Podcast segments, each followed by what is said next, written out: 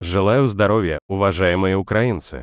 Сегодня завершается первая неделя новой весны, и важно сделать несколько содержательных акцентов на том, что именно удалось сделать за эту неделю. Сделать для Украины. Состоялась масштабная конференция с участием многих наших партнеров, юристов Украины, всей Европы и мира. United for Justice. Объединенные ради справедливости. Шаг за шагом мы идем к тому, чтобы обеспечить полную ответственность государства-террориста за совершенное против нашего государства, против наших людей. Должны быть наказаны все российские убийцы, каждый организатор этой агрессии, все, кто каким-либо образом обеспечивает войну против нашего государства и террор против наших людей. И это не просто какая-то мечта о справедливости. Это работа, которая уже ведется. Это договоренности, которых мы уже достигаем. Это институты, которые уже работают и будут работать еще активнее ради восстановления справедливости. Ради наказания виновных в агрессии. Мир достаточно силен, чтобы наказать Россию за войну. И мы дадим миру смелость и достаточный инструментарий, чтобы наказание произошло. Каждую неделю добавляется уверенности в этом. И я благодарю всех наших партнеров, которые помогают строить сеть юридического взаимодействия, чтобы соответствующие приговоры все же прозвучали и были реализованы. Второй важный результат этой недели – это энергетика, это начало подготовки к следующему отопительному сезону. Уже сейчас. Мы прорабатываем все сценарии и сделаем все, чтобы подойти к следующей зиме готовыми к любой угрозе.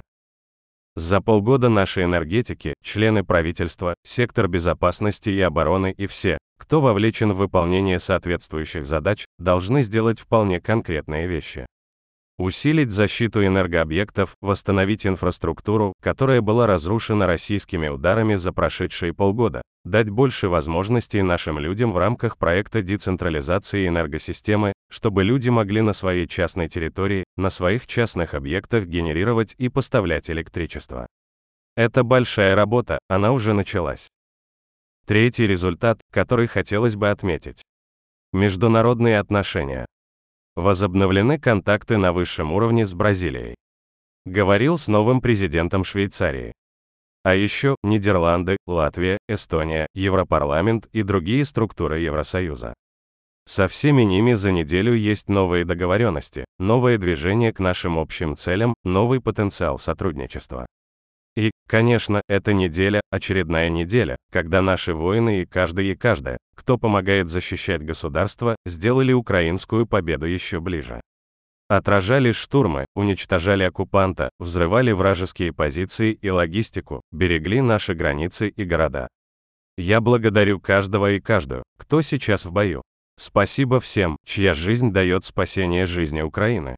Особо отмечу и сегодня за храбрость, крепость и несокрушимость воинов, которые бьются на Донбассе. Одна из самых трудных битв.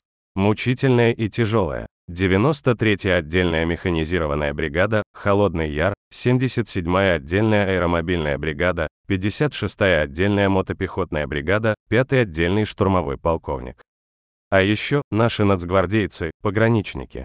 Третья бригада оперативного назначения Нацгвардии. Донецкий, Луганский, Краматорский пограничные отряды и сводные отряды, Дозор, Волынь, Чернигов. Спасибо, ребята. Благодарю всех армейцев, гвардейцев, пограничников, которые защищают наше государство на Бахмутском, Угледарском, Авдеевском, Северском, Сватовском, Лиманском и Запорожском направлениях. Спасибо и каждому волонтеру, который помогает нашим ребятам сохранять стойкость. Спасибо всем нашим врачам, медицинским сестричкам, которые спасают жизни и здоровье наших бойцов. Уже готовим и новую неделю, будут новые результаты для Украины. Выстоим, выгоним оккупантов, накажем их. Украина победит. Слава Украине!